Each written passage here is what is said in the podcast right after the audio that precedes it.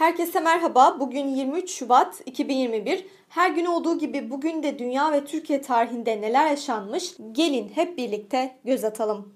Dünya tarihinde bugün yaşananlar 532. Bizans İmparatoru 1. Justinianus İstanbul'da Ayasofya'nın inşası emrini verdi.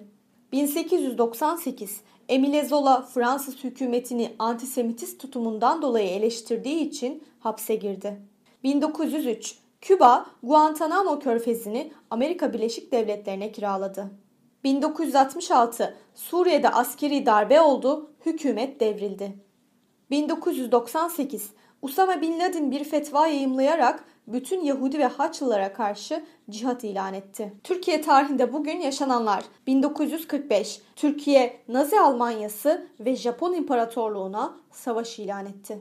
Bugün doğanlar 1915 Amerikalı asker ve pilot Hiroşima'ya atom bombası atan Enola Gay adlı uçağın pilotu Paul Tibbets doğdu. Bugün ölenler 1945 Rus yazar Tolstoy hayatını kaybetti. 1946 Türk şair, bürokrat ve siyasetçi Ömer Bedrettin Uşaklı hayatını kaybetti.